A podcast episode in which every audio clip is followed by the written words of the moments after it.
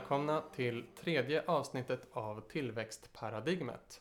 En podcast om vårt ekonomiska system, om tillväxtens drivkrafter, om våra globala kriser och om omställning till ett verkligt hållbart samhälle. Jag heter Hannes Anagrius och podcasten ges ut i samarbete med nätverket Steg 3. I det här avsnittet ska vi höra ett samtal jag hade med Thomas Hahn, ekologisk ekonom på Stockholm Resilience Center, och Christer Sanne, författare och samhällsforskare. Och som jag sa förra avsnittet så har jag många kvinnliga gäster på gång, så det kommer balansera könsfördelningen. Thomas Hahn forskar då på Stockholm Resilience Center. Han handledde faktiskt mig i mitt masterarbete när jag studerade där. Hans forskning utforskar bland annat hur konceptet ekosystemtjänster kan hjälpa beslutsfattare, hur biologisk mångfald kan ha en viktig roll som en typ av försäkring, insurance value som man kallar det. Han är också med och leder ett forskningsprojekt som undersöker hur det finansiella systemet kan främja hållbarhet. Han är i grunden agronom, skrev sin doktorsavhandling om samers markrättigheter och förvaltning av allmänningar. Thomas håller föreläsningar och är rådgivare i olika sammanhang, såsom utredningar, och är styrelsemedlem i Sveaskog. Det senaste året har han dessutom ställt upp som kandidat till EU-valet för det nystartade partiet Vändpunkt. Christer Sanne är pensionerad samhällsforskare på KTH, i grunden civilingenjör. Han har länge debatterat arbetstidsförkortning som en lösning på både miljö- och välfärdsutmaningarna. Han forskade bland annat på sekretariatet för framtidsstudier på 80-talet om hur vi skulle kunna säkra arbetskraften till vård och omsorg i framtiden. Och räknade då ut att vi skulle kunna säkra en stadig ökning av levnadsstandarden med bara 6 timmars arbetsdag, vilket han skrev om i boken Hur mycket arbete behövs. Han har också författat en del andra böcker, som till exempel Hur kan vi leva hållbart 2030 och Keynes barnbarn, apropå att ekonomen Keynes på tidigt 1900-tal sa att i slutet av århundradet så skulle den ökade produktiviteten ha gjort att vi behövde jobba mycket mindre. Men på grund av vårt system och vårt arbetssamhälle så har ju det här inte hänt. I det här avsnittet kommer vi att prata om idén om grön tillväxt. Vad är det egentligen? Och så idén om frikoppling som då är en förutsättning för grön tillväxt, alltså att ekonomin fortsätter växa samtidigt som miljöförstörelsen minskar i tillräcklig grad. Och vilka är då svårigheterna med det här? Vi kommer också in på det som kallas rekyleffekten. Varför leder ofta inte effektiviseringar i material- och energianvändning till minskad miljöbelastning? Och vad kan vi göra åt det? Och så börjar vi nosa lite på frågan om hur vi ska säkra jobb, välfärd och välbefinnande utan tillväxt. Grön tillväxt är ju mantrat som politiker, ekonomer, institutioner och företag förlitar sig på idag. Men bara den senaste månaden har realismen i den här visionen fått mycket kritik. Och jag tycker det är väldigt kul att diskussionen faktiskt har fått medieuppmärksamhet nu. Först gick miljöprofessor Johan Rockström ut i Dagens Industri och skrev att grön tillväxt är önsketänkande. Att IPCC-scenario för grön tillväxt är, citat, akademisk gymnastik som inte har med verkligheten att göra, slutcitat. Rockström, som tidigare förespråkat något han beskrivit som tillväxt inom planetens gränser, har alltså svängt och menar att chansen för det här nu är för sen. Och även 3 olika vetenskapliga studier uppmärksammades av bland annat SVT. En av dem heter Is Green Growth Possible? Av Jason Hickel och Georgios Kallis, om jag uttalar rätt. Vilka då tittade på om det fanns några belägg för att grön tillväxt fungerar på stor skala. Och de fann då att ingen empiri stödjer absolut tillräcklig frikoppling, att det går att kombinera fortsatt tillväxt med utsläppsminskningar enligt Parisavtalet och minskad materialanvändning. Detta i sig behöver ju inte betyda att det är teoretiskt omöjligt med grön tillväxt på global skala. Men Hickel och Kallis drar slutsatsen att det verkar högst osannolikt att det ska fungera i framtiden och råder därför beslutsfattare att titta på alternativa scenarier. Efter det här har ju FNs klimattoppmöte varit, men det dränktes ju verkligen i media av de här fantastiska klimatstrejkerna som samlade miljontals människor bokstavligen över hela världen. Allt ifrån Australien till Afghanistan. Jag tror det var 200 000 i Rom, 500 000 i Montreal som demonstrerade. 3% av hela Nya Zeeland var ute och strejkade och så vidare. Så väldigt mäktig och historisk manifestation som jag också var del av. Och Greta Thunberg höll ett känsloladdat tal i FN i början av klimattoppmötet där hon beskyllde beslutsfattare för att bara tänka på pengar och sagor om evig tillväxt, som hon kallade det. People are suffering. People are dying. Entire ecosystems are collapsing. We are in the beginning of a mass extinction and all you can talk about is money and fairy tales of eternal economic growth. How dare you? Och Gretas tal blev roligt nog ett debattämne i SVT Debatt faktiskt, med lite udda samling personer. Det var Göran Greider, Mattias Svensson, en liberal tillväxtfantast om man får säga så. Någon bloggare om hållbart mode, någon från Fridays for Future, ordförande för bensinupproret och Bosse Bildoktor var alla där. Sen har det varit tillväxtdiskussioner på kultursidorna i Expressen och häromdagen gav sig klimatminister Isabella Lövin in i tillväxtdiskussionen i Dagens Industri. Så det är ju väldigt kul att detta blivit ett stort debattämne den senaste månaden. Men innan vi går till samtalet med Thomas och Christer måste jag få kommentera det här som jag pratade om förra gången. Att biobränslen är ett stort hot mot klimatet då det då ger upphov till koldioxidutsläpp på kort sikt eftersom nyplanterade träd binder kol först långt in i framtiden. Trots det här blir man ju verkligen bombarderad av reklam just nu om hur bra skogsbruk ska vara för klimatet. Och det är rätt intressant tycker jag hur man kan komma fram till så olika slutsatser. Jag har hamnat i flera diskussioner kring det här. Många som ofta har ett eget intresse i biobränslen måste jag säga menar ju då att tvärt emot IPCC och många forskare så är biobränslen klimatneutrala. Och det här bygger ju vår nuvarande politik på med till exempel bränsleutbytet. Och det här argumentet brukar vara att träd och även jordbruk är en del av ett kretslopp och att det är de fossila utsläppen som är problemet. De menar att om vi låter skogen stå så förmultnar biomassan ner så utsläppen och upptagen blir alltid lika stora oavsett om vi avverkar eller låter träden stå enligt det här synsättet. Ett liknande argument använder ju de som menar att kor ingår i ett naturligt kretslopp och därför inte ett problem för klimatet. Kors magar skapar ju metanutsläpp som är en mycket starkare växthusgas än koldioxid. Men metan bryts också ner i atmosfären hela tiden så det borde gå på ett ut tycker de. Men för det första avverkar vi ju inte generellt skog när den har nått sin peak i kolbindning. Utan många skogar fortsätter binda kol i över 100 år som jag sa förra gången. För det andra så tänker de inte på tidsperspektivet. Det är ju nu vi behöver minska koldioxidhalten i atmosfären, inte senare. Leker vi till exempel med tanken att vi skövlar all skog nästa år för biobränslen så ökar ju koldioxidhalten i atmosfären enormt. Och det tar väldigt lång tid innan den här koldioxiden binds igen. På samma sätt föder vi upp 1 miljard extra kor nästa år så ökar metanhalten och det tar cirka 12 år innan den metanen bryts ner i atmosfären. Så ju fler kor vi har nästa år desto mer metan i atmosfären och ju mer trämassa vi bränner nästa år ju mer koldioxid har vi i atmosfären. Och de här växthusgaserna riskerar ju att starta de här livsfarliga kedjereaktionerna i klimatsystemet.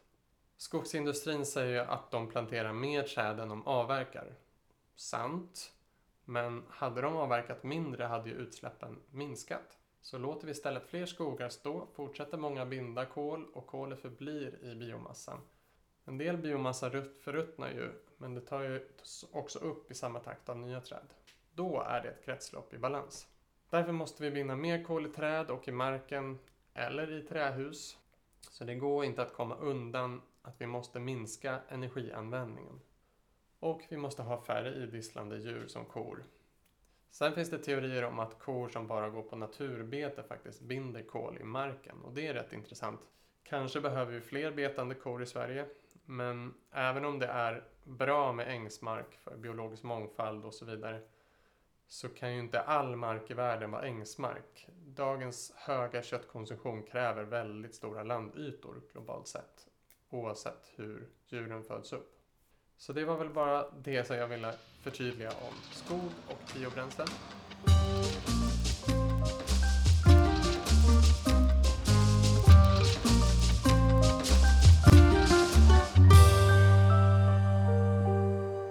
Men vad är då så kallad grön tillväxt? Och är det rätt väg att debattera för eller emot tillväxt? Vi hoppar in i vårt samtal och lyssnar lite på vad Thomas Hahn säger. Och sen hakar Christer Sanne i och ifrågasätter vems intressen tillväxten egentligen gagnar. Jag tänker att det finns tre alternativ till dagens utveckling, om vi säger business as usual, som innebär att vi ska ha BNP ska öka till vilket pris som helst nästan. Mm. Och det största vanliga alternativet som då omfattas av regeringen och EU-kommissionen och sånt är ju grön tillväxt. Mm. Och då säger man att vi ska byta ut innehållet i tillväxten. Det ska bli mera återanvändning och mera cirkulär ekonomi och mera biobaserad ekonomi. Och det är ofta ganska bra saker man pratar om. Det är energieffektivisering och det är smartare lösningar. Det är helt enkelt förnuftig ekonomi, grön ekonomi. Det är förnuftig ekonomi. Men det är fortfarande väldigt tillväxtfixerat. Som EU-kommissionen säger då, vi vill ha sustainable growth. Inclusive growth, circular smart growth, circular growth och circular economy. Och allting bygger på någon sorts tillväxttanke. Och då undrar man så här, vad är det för fel på hållbar utveckling och inkluderande utveckling och en klimatsmart utveckling? Det är liksom, det var ju när Brundtland kom för 30 år sedan, så var det ju utveckling man pratade om då. Sen blev det ganska snabbt tillväxt. Och det är nästan så att man har gjort tillväxten en synonym till utveckling. Liksom, fast för många har det blivit så. Och enligt business as usual-paradigmet så är det så. Och tyvärr har då green growth-paradigmet tagit med detta. För att sälja in budskapet. Att få in de miljöfrågorna in i det traditionella. Så har de börjat använda tillväxtfrågan väldigt mycket. Och lika mycket nästan. Och reaktionen mot detta kallas då för degrowth, alltså nerväxt. Och det är en forskningsinriktning inom ekologisk ekonomi och annan forskning. Konferenser som sker, ganska välbesökta konferenser om att nerväxt. Man då, att ekonomin ska krympa lite år för år. Liksom. Ja, då säger man att det är sådana stora statistiska samband mellan ökad BNP och ökad klimatutsläpp och ökad miljöförstöring. Väldigt, väldigt starka samband statistiskt sett, empiriskt. Och därför så behöver vi helt enkelt bryta med den grundläggande diskursen som är tillväxt för att få någonting bättre. Men du menar att det kan vara problematiskt att fokusera också på att ekonomin ska krympa? Liksom, degrowth eller nerväxt, det är en direkt konfrontation till tillväxten. Och det kan nog behövas som konfrontation och som diskussion. Och det här i forskningen funkar ju så också. Men det blir fortfarande ett fokus på att just BNP måste minska. Och fokus, samtidigt säger vi att när de perioder i historien där BNP minskar, det kallas för depressioner. Och de är ju aldrig särskilt roliga perioder, för det sker ingen transformation av ekonomin, det sker ingen transformation mot hållbarhet under depressioner. Nej. Så det viktigaste är egentligen att fokusera på just transformationen. Och då kallas det, den tredje grenen då kallas det för a-growth eller agnostic. Var agnostisk till tillväxt, och det är en forskare som heter Jerome van den Bergh från Holland som har myntat det här och liksom, och säger att fokusera på transformationen, och sen om BNP växer någon procent eller minskar någon procent, det är inte så himla noga. För en transformation innebär att det som är bra, och det är mycket av det som pratar om inom grön tillväxt, mera sol och mera vind och mera cirkulär ekonomi och resurseffektivitet och så vidare. Om det ökar, då blir ju BNP från den delen av ekonomin ökar ju. Ja. Men sen måste BNP från hela fossila ekonomin minska kraftigt. Så vi behöver både en sorts gasa och bromsa. Vi behöver både en sorts utfasning av det som är dåligt och infasning av det som är bra. Precis. Och sen är det hastigheten, utfasningen och infasningen som avgör om nettoeffekten blir BNP plus som procent eller BNP minus som procent. Och det tycker då Jerome van den Bergh och jag också, att det är mindre intressant. Under själva omställningsfasen, så om man fokuserar på omställningen, då blir liksom det här med tillväxt, det blir ointressant på något sätt. Det kan väl ligga ett ganska steady state, som Herman Daly sa för redan 30 år sedan. Men det är ju ändå att man måste bryta med den här förväntningen om att vi kommer ha tillväxt, och liksom att det är någon slags inbyggd strävan. Ja, vi måste helt bryta med den förväntan att tillväxt är någonting bra, och tillväxt är någonting naturligt, och tillväxt är någonting som vi ska eftersträva som politiskt mål. Utan det ska eftersträvas som politiskt mål. Det är sociala mål för vår välfärd och jämlikhet, att inte ha massa utanförskap. Och det är ekologiska mål. Vill du tillägga något, Christer? Ja, jag var faktiskt med på den första konferensen i så kallad degrowth i Paris. Och jag håller med dig helt och hållet. Alltså att det blir problem på något vis när man... Jag kallade det för nerväxt då när jag skulle söka pengar. Det var första gången det ordet användes kanske. Men nerväxt... Fick du några pengar för det? Jag fick pengar för att åka till konferensen. Men det var 2008. Men jag håller också med om att det blir någonting tråkigt med nerväxt. Alltså för tillväxt. Bara ordet är ju så tacksamt. Ja. Gräset växer och träden växer och barnen växer, och det är så mycket positiva konnotationer med ordet tillväxt. Ja, och då blir nerväxt väldigt, väldigt negativt. Ja. Utan det är väl precis som Thomas säger, att det är omställningen det handlar om. Och samtidigt så vill man väl kanske inom degrowth-rörelsen då göra folk medvetna om att ska vi ha en verklig hållbar omställning, så kanske det medför att ekonomin kommer krympa. Liksom. Konsumtionen kanske behöver minska, liksom, den totala ekonomiska värdet. Ja, för mig finns det inget kanske i det. Alltså, jag har hört det här ordet omställning så länge nu, men jag blir så att säga mer och mer övertygad om att det är en väldigt kraftig omställning det handlar om. Ja, ju längre tiden går, desto snabbare måste den gå. Dessutom det dessutom blir det nog kraftiga nedskärningar i konsumtion och levnadsstil och resandet och alla de här sakerna, om vi verkligen ska tala om den omställning som snacket går om. Alltså den här som vi skapar klimatmål och sådana där saker. Det finns en diskrepans, en spricka mellan klimatmålen som riksdagen beslutar om och självfallet vad de håller på med för ting och vad som pågår. Ja. De som då liksom argumenterar för att vi behöver ändå fortsatt BNP-tillväxt även i liksom rika länder som Sverige brukar ju tala om att drivkrafterna ska ändras och innehållet i ekonomin ska ändras. Och som jag ser det så brukar det vara tre olika strategier som man brukar prata om. Och det ena är ju att vi ska liksom ha förnybar energi, och vi ska byta ut material mot biologiska material som kanske trä och växtbaserade material istället för fossila som plast. Och vi ska effektivisera så att vi använder liksom mindre energi och material till varje produkt. Och det kommer du in på sen, Christer. Och sen det andra är då att vi ska byta ut den materiella konsumtionen mot mera tjänster och mer personliga tjänster som har ett mindre ekologiskt fotavtryck. Och det tredje är att det liksom... Vi ska ha mer cirkulära flöden där material cirkulerar, där vi återvinner och återanvänder och delar saker mer.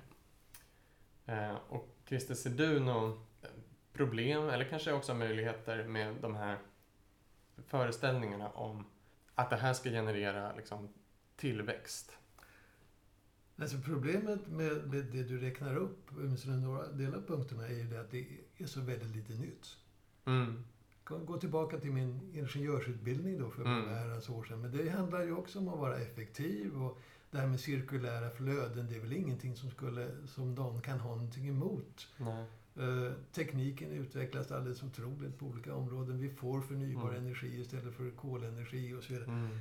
Allt det där pågår, men det gör det i alldeles för liten grad och kan väl egentligen vara någon slags window dressing för att få fortsätta som vanligt. Och jag skulle då vilja snarare diskutera, vad kommer det här tillväxtbegreppet ifrån, och vem är det som driver det, och varför har vi det istället? Någon liten historia är så att, som en journalist letade rätt på för 15 år sedan, är att Arbetsgivarföreningen, som det hette på den sidan, de har alltid drivit så att säga sin politik, industripolitik, gagna deras intressen. De insåg att det var inte så bra det här med, som de drev då, med mindre skatter och sådär. Och sen så gick de in för en kampanj att nu ska vi prata tillväxt istället. Och så pratade man tillväxt och drev stora kampanjer. Och när var det här, sa du? Det var början på 2000-talet. Mm-hmm.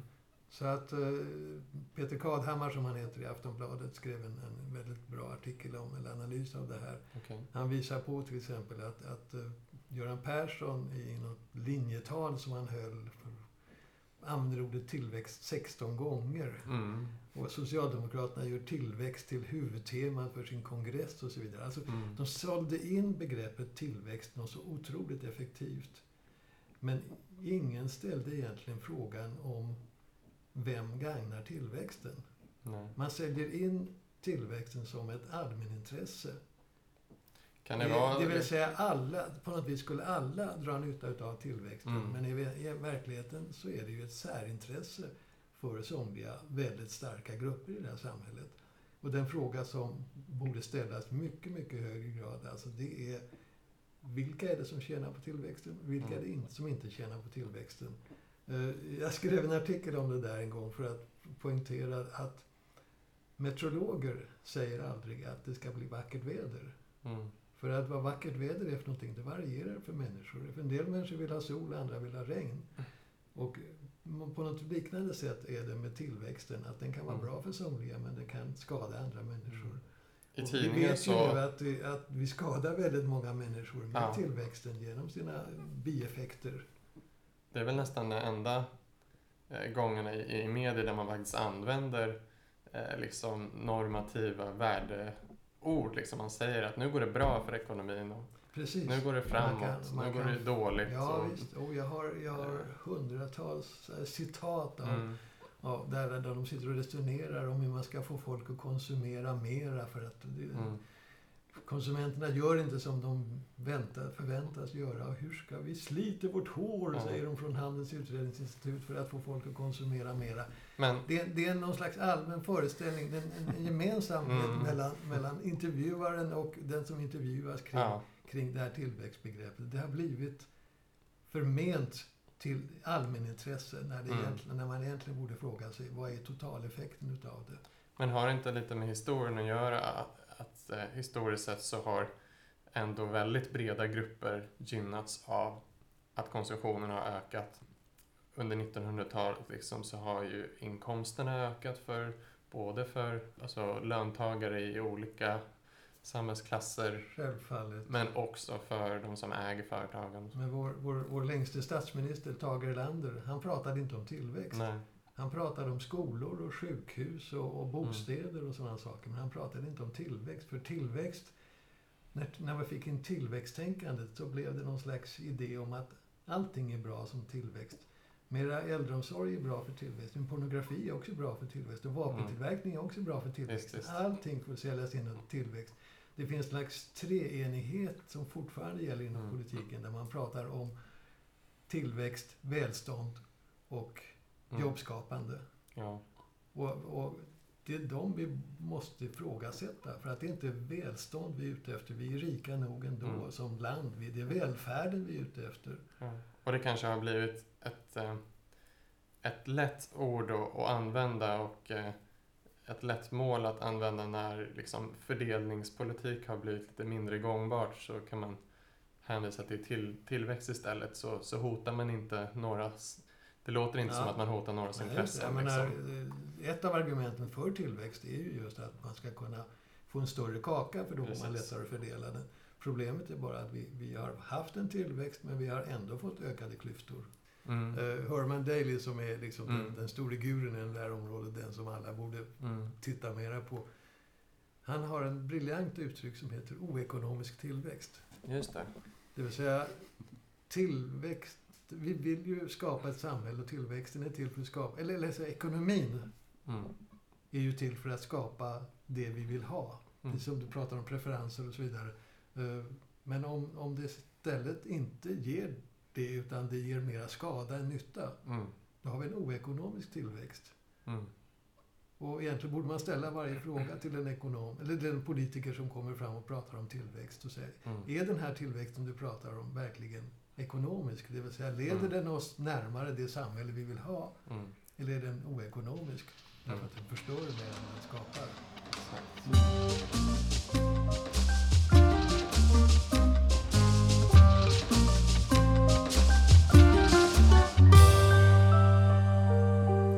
Så det var Christer Sanne som kritiserade tillväxtsträvan, och nu kommer vi in lite på rekyleffekten.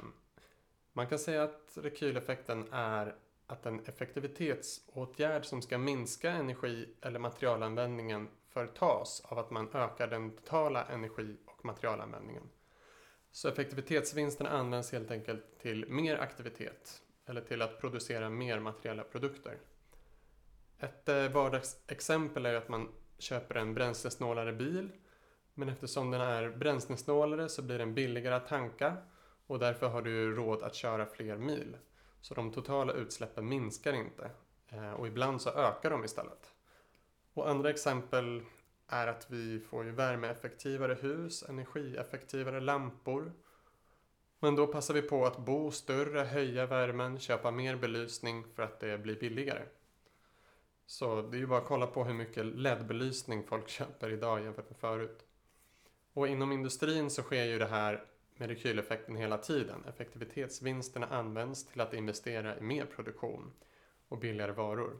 Så istället för att lika mycket varor ska göras av färre insatser av energi och material, så passar man på att tillverka fler varor och sänker priset.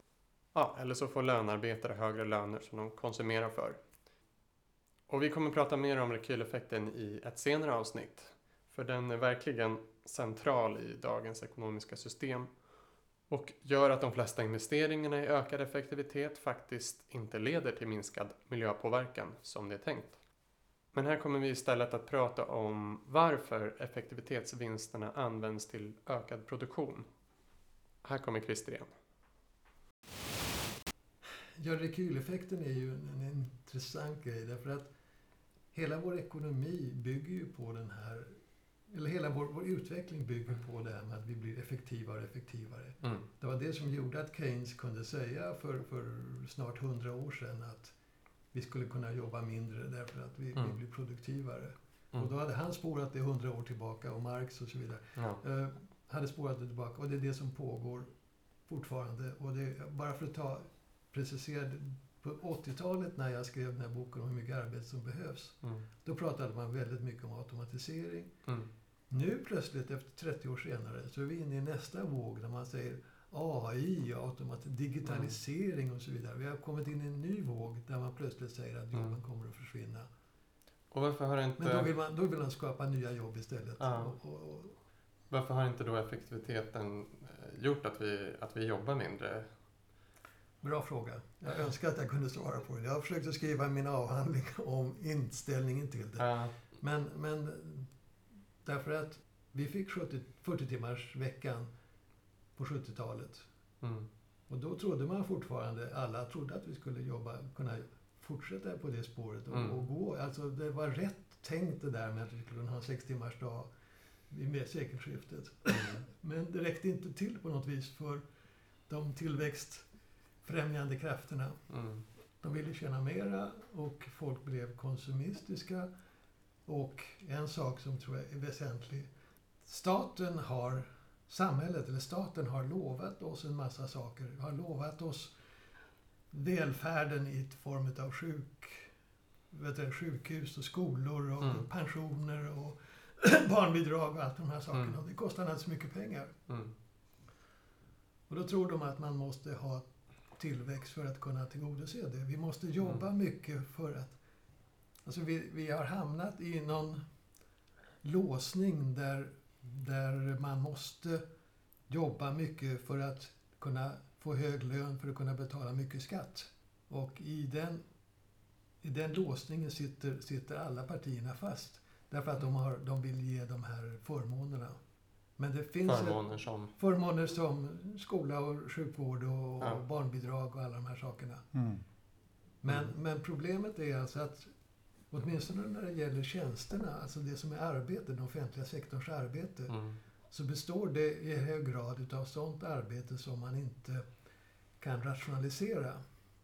Mm. Men att när vi har produktivitetsökningen så har vi den inom den materiella delen av konsumtionen, näringslivet i princip. Ja. Och de blir effektivare och de kan erbjuda högre löner.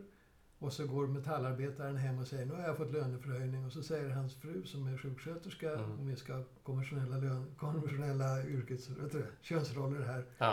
Ja men jag gör ju också ett bra jobb, jag måste också få en högre lön. Just. Och så måste man höja den offentliga sektorns löner i takt med den allmänna lönenivån i samhället. Ja. Och det betyder att de delarna av ekonomin blir dyrare och tillväxten ger egentligen inte mera vård, skola och omsorg. Nej.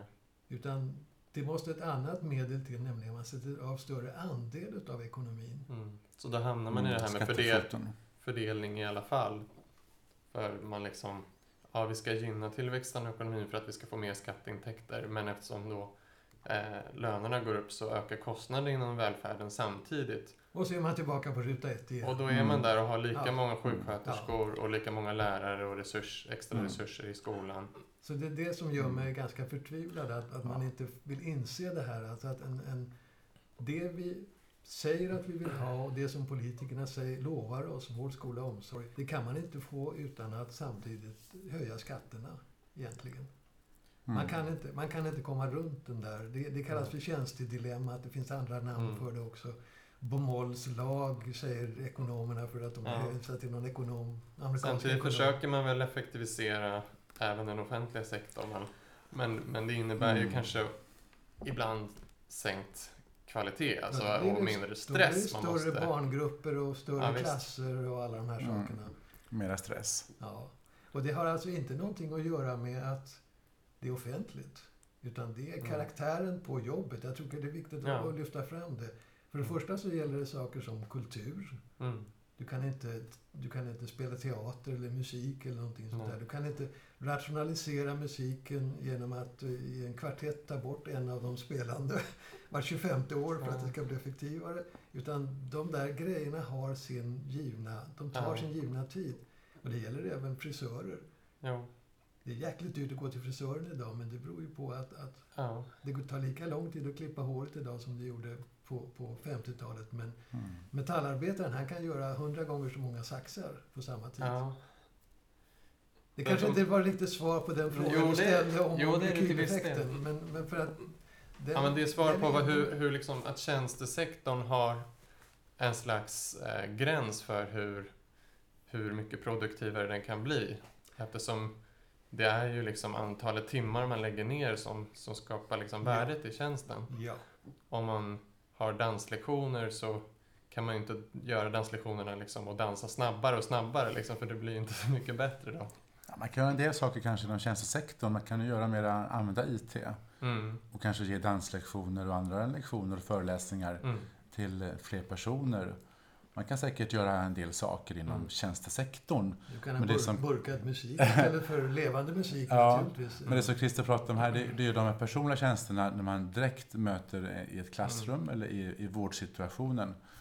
Det är faktiskt en patient behöver en kontakt med en vårdgivare. Och de sakerna är det ofta svårt att rationalisera när det gäller timmar. Man kan ju ha bättre råd, bättre kunskap i hur man hanterar inom vård och skola och sånt, men det är inte alls samma möjligheter som inom industrin. Ja, och det här med tjänstedilemmat är verkligen något som man borde prata om varje gång politiker lägger fram en budget. Ekonomen Sandro Scocco beskriver det här väldigt bra i ett avsnitt av podden Pengar och politik. Han kallar det automatiska åtstramningar eller automatiska nedskärningar. Politikerna och journalisterna pratar ju i budgetsammanhang om reformutrymme. Så hur mycket pengar har tillväxten gett som vi kan satsa på olika saker? Som om det var en present från himlen som man kan göra lite vad man vill med. Men man nämner inte då att de ökade kostnaderna inom offentlig sektor som kommer automatiskt med tillväxten i och med löneökningar främst. Så de extra miljarderna de kallar reformutrymme kanske inte ens räcker till att behålla personaltätheten inom skola, vård och omsorg. När politikerna skryter om att de satsat mer pengar på välfärden än förra året så borde ju alla journalister fråga, men blev det fler lärare, sjuksköterskor och så vidare? Och trenden är ju tyvärr den motsatta. De senaste decennierna har färre anställda fått göra ett större jobb, särskilt då befolkningen blir äldre. Så istället för att journalisterna frågar vad ska ni göra med reformutrymmet så borde de fråga vilka automatiska nedskärningar ska ni åtgärda och har ni sedan några pengar över? Okej, så nu kommer vi in på lite lösningsförslag av Thomas och Christer på det här dilemmat. Det märkliga som Christer är inne på det här med att idag så när det kommer en ny fabrik som anläggs någonstans så säger man att man säger inte att nu ska vi tillverka lite fler kylskåp. Oj, vi har behövt kylskåp. Vi har verkligen längtat efter kylskåp. Nej. Så var det för 100 år sedan. Folk behövde verkligen kylskåp. För maten blev skämd. Ja. Men nu är det så att nu säger man inte oj, vad bra att det byggs en ny fabrik för kylskåp. Man säger oj, den här fabriken ger 300 nya jobb. Ja. Men alltså, jobb är ingenting som produceras. Jag lärde mig som nationalekonomist att jobb är någonting som man måste göra för att producera saker. Ja. Man ska helst jobba så lite som möjligt. Ja. Det är både billigare och man får mer fritid. Och när vi då lyckas med automatiseringen och digitaliseringen och allt vad det heter så borde vi vara glada och kunna gå hem tidigare på dagen. Mm. Och varför nöja oss med 6 timmar, Christer? Vi kan tänka 4 timmar kanske är bättre. Och om vi ska vara ännu mer tänka på frihet och en sorts frihetlig lösning så är det basinkomst som är det mest rimliga. Ja. Att ingen ska vara stressad för att kunna ha pengar så att man inte behöver svälta. Alltså man kan verkligen få sina basbehov. Mm. Om man inte bor i en snygg Stockholmslägenhet och så här, men man kan ju ändå så någon basinkomst till alla och då får man välja själv hur mycket man jobbar utöver det. Ja. Och då måste arbetsmarknaden faktiskt anpassa sig till en del vi jobbar kanske 10 timmar i veckan, andra jobbar 20 timmar i veckan och så vidare. Ja, vi kan återvända till basinkomst. Det man gör istället för att jobba mindre är väl liksom, vi har reklamsektorn som omsätter mer pengar än hela liksom, grundskola och gymnasium för att skapa nya typer av behov så att vi tror att vi behöver fler saker hela tiden. Eller bli övertalade i alla fall att vilja ha fler saker. Mm. Men, det är faktiskt emot ekonomisk teori för återigen, det är inte jobb eller att vi ska vara duktiga konsumenter för att då rädda jobben. Det är helt bakvänt. Vi konsumerar för att vi vill uppfylla våra preferenser. Om vi behöver kylskåp eller behöver transportmedel så är det vi köper för att få det här behovet tillgodosett eller våra preferenser. Men sen man säger att du måste konsumera nu Christer, annars är du en illojal person. För då blir Hannes arbetslös. Jag vet. Det är så här, det är inte alls det man lär sig som nationalekonom. Det finns ingen som helst vetenskaplig grund eller logisk grund överhuvudtaget. Det är bara en sorts jättestor massindoktrinering. Att vi har liksom blivit alldeles för bra på att producera så du producerar för mycket. Oj då, du måste hitta på nya saker som du säger, reklam. Men man har ju hamnat där för systemet är lite så att nej, alltså nästan när jobben försvinner så blir det ju jobbigt för de som liksom står längst bort från arbetsmarknaden. Mm. Men om vi återvänder lite till det här med rekyleffekten då. Jag upptäckte det här för egen del, rekyleffekten för 20 år sedan någonting sånt där. Och sen så skrev jag några uppsatser om det och skrev också en rapport till Naturvårdsverket som handlar om det. Och det märkliga tycker jag är att dussinekonomer, till vilket Thomas naturligtvis inte hör, behandlar det bara som en en ytlig bieffekt, en liten grej som man kan ta och göra en notis om. Ja. Men jag tror att det är faktiskt en av de mest grundläggande frågorna som vi har att stå med. För att jag brukar säga att det är som att jaga sin egen svans i miljöfrågan. Att gör vi någonting bättre, vi tekniskt gör vi saker bättre, men socialt förmår vi inte ta hand om vinsterna i det hela. Och vi måste lära oss det mycket mer. Hela det här nu aktuella med förnybar energi och sol och vind och så vidare, det tenderar ju bara att bli add-ons, alltså någonting man lägger till den gamla fossilanvändningen. Det är inte så att man ser till att man drar ner fossilanvändningen eftersom vi har fått de här nya grejerna. Där är samhället alldeles... Alltså, och då får vi mer energi. Då får vi mer energi. Som vi kan producera mer saker med. Så lösningen på rekyleffekten, det är ju helt enkelt skatter. För vi behöver fortfarande ha... Det är bra med billigt pris på el. Så att inte de som sitter på oljeresurser och kolresurser tycker att nu är elpriserna höga, nu kan vi pumpa upp här saker. Men det ska vara högt pris för konsumenterna. Lågt pris för producenterna och högt pris för konsumenterna. Och det fyller man på med en skatt helt enkelt. De har löst hela rekyleffekten. Men då får man ju sådana här bensinupprop på halsen och gula västar. Och det löser man helt enkelt genom att ta in höga skatter, höja skatterna ytterligare och sen dela ut pengarna till landsbygdens folk. Egentligen till alla människor kan få någon sorts återbäring. Men de som har då svårast att ställa om och de som bor där det inte finns bra kollektivtrafik, de kan få dubbel återbäring, så att man kanske får 5 eller 10 000 kronor per år som man får göra vad man vill med. Och då kan man kanske också råd att köpa en biogasbil eller elbil. För det är ändå en sorts... Det är ju en del av lösningen att ta de här cirkulära lösningarna och mindre materiell konsumtion och energieffektivisering. Som Christer sa, det här är ingenting nytt, men det är väldigt, väldigt viktigt. Men det måste sättas i ett sammanhang där vi inte ska öka allting. Man kan säga att man kan undvika rekyleffekten om man faktiskt gör det dyrare i hela samhället att släppa ut växthusgaser till exempel. För då kommer det ju pressa oss att bli mer effektiva, att företagen ska bli mer effektiva. Men det som händer nu, som många företag liksom gillar att skryta med, att så här, vi har blivit mycket effektivare, vi använder de här energisnålare maskinerna eller bilarna, men så tar de ut det i ökad produktion istället. Liksom. Ja, man mäter kiloutsläpp per kiloproduktion. Så i Sveaskog så mäter vi liksom koldioxid per kubikmeter skogsavverkning. Ja, just det. Och då ökar skogsavverkningen för det... Men då säger vi... Lite missvisande. Ja, och utsläppen kanske också ökar, men de minskar ju per kubikmeter skogstillverkning. Ja. Det är lite som norrmännen som säger att de har sån effektiv oljeutvinning. De har den finaste oljeutvinningen i världen. Men det blir jättemycket olja. Det blir jättemycket olja. De producerar vad som händer med oljan i en annan land, det blir det inte så mycket. Nej, just det, är andra länder. Och sen så slutar de investera i olja i sin oljefond. För att de tror inte på det.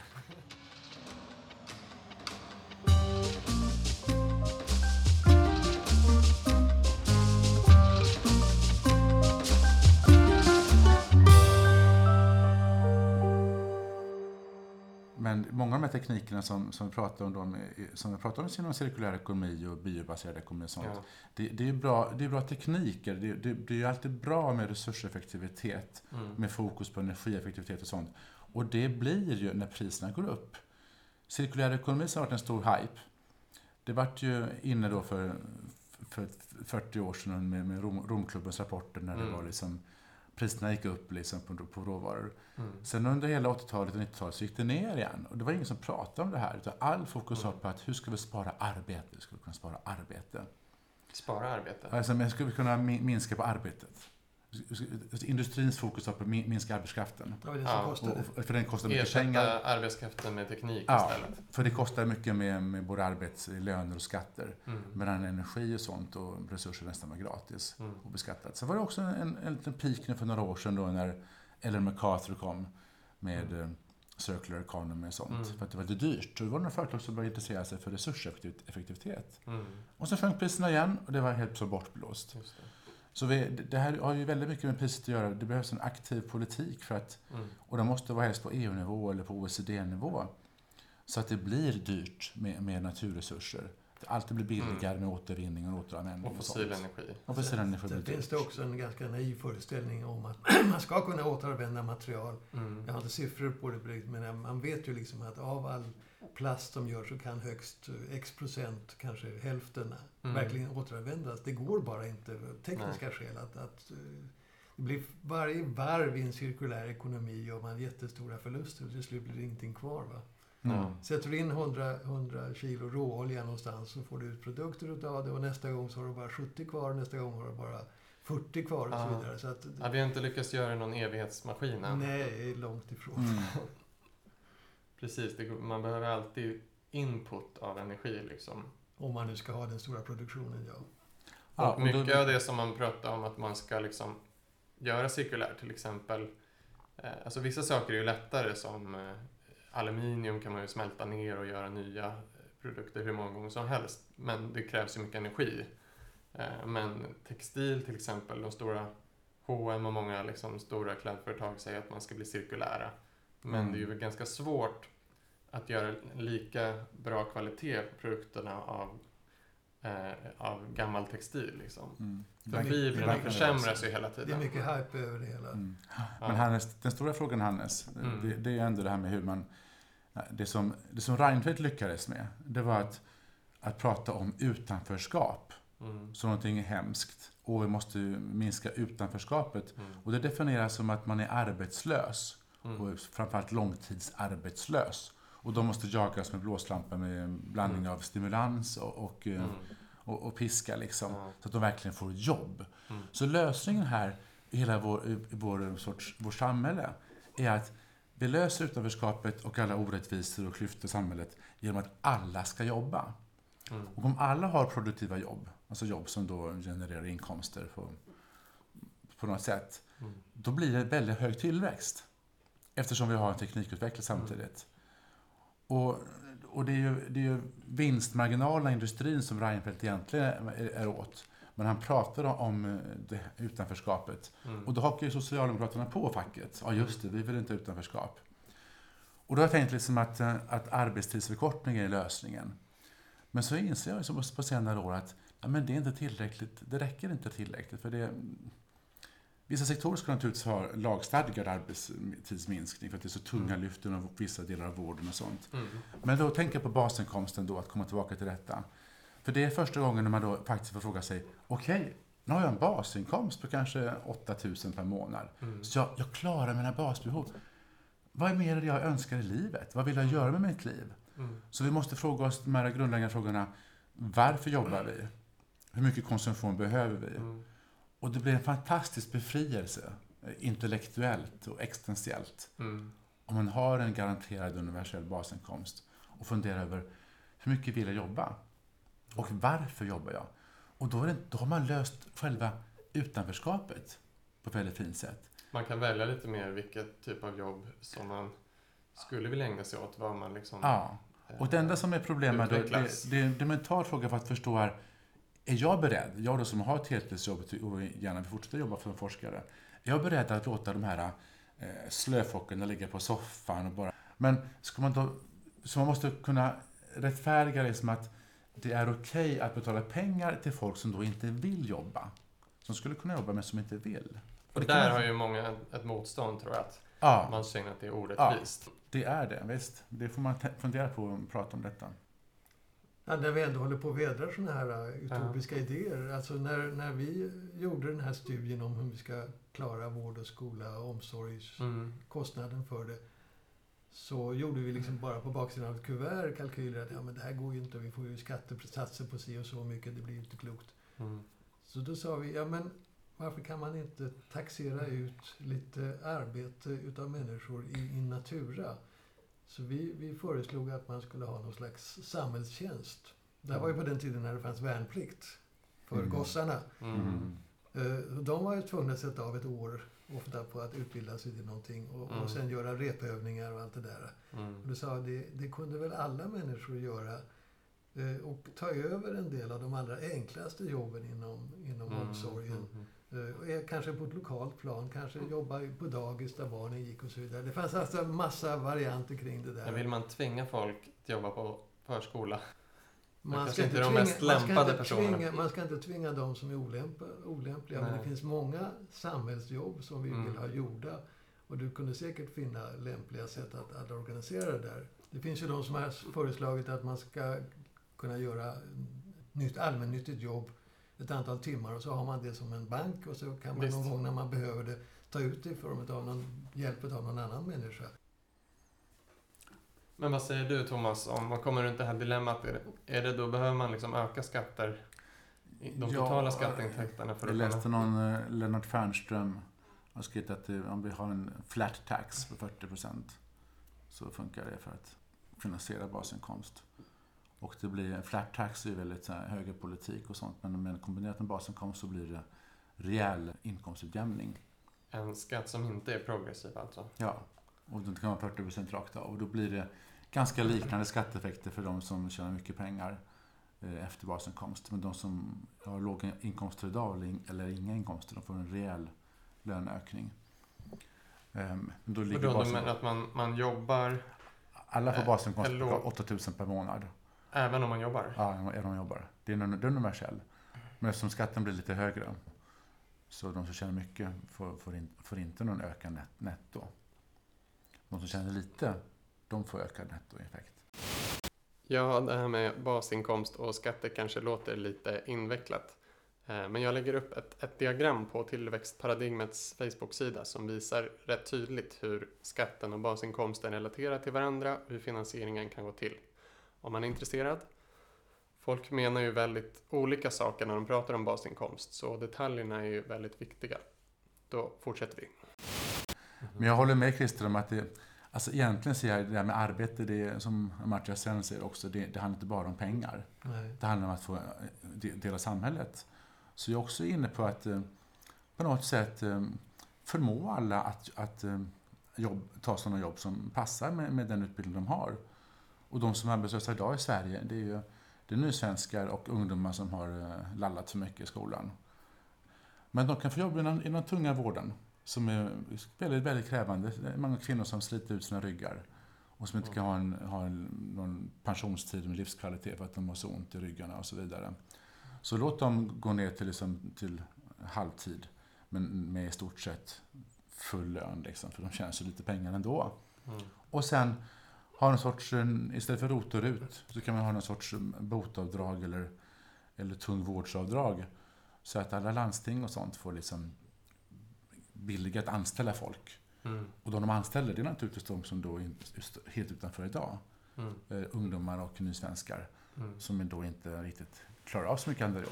Mm. Men tunga vården, den klarar de av. Och där ska de jobba såklart. Och inte en massa 60-åriga tanter som då får ont i ryggen för att jobba där. Uh-huh. Någon sorts government is last resort employer. Att staten skulle kanske, eller den offentliga sektorn skulle kunna erbjuda sådana här jobb. Mm. Och då slipper man ha det här hotet. Och där vi både har utanförskap-hotet. Mm. Och några procent av befolkningen då är utanför och jättestigmatiserande. Och har det jättejobbigt och stressigt. Och så är tillväxten samtidigt, överkonsumtion. Så alla blir stressade. Och naturen också. Av dagens system som vi har skapat på grund av att vi ska ha en tillväxt i systemen. Mm. Så det är det som det behöver en makropolitisk och makroekonomisk transformation. Aha.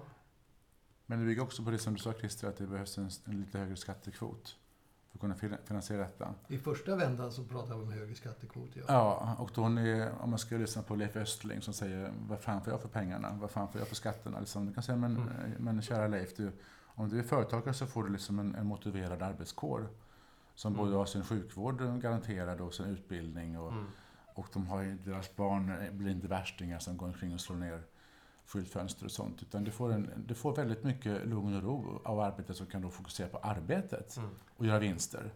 Så man får väldigt, väldigt mycket för pengarna när man är arbetsgivare i Sverige. Mm. Och det är så naivt att säga så, fan får jag för pengarna, för att man själv då kanske har väldigt hög lön och inte belastar sjukvården så mycket. Jag tror vissa studier visar ju att många längtar efter mer tid. Liksom. Man lever i extremt stressiga samhällen. Det är det som är paradoxen i det här frågan om arbetstiden. Att En majoritet av svenskarna säger idag att de skulle hellre jobba mindre än få högre lön. Mm. Men ju högre man går i hierarkierna, desto färre blir det som säger det.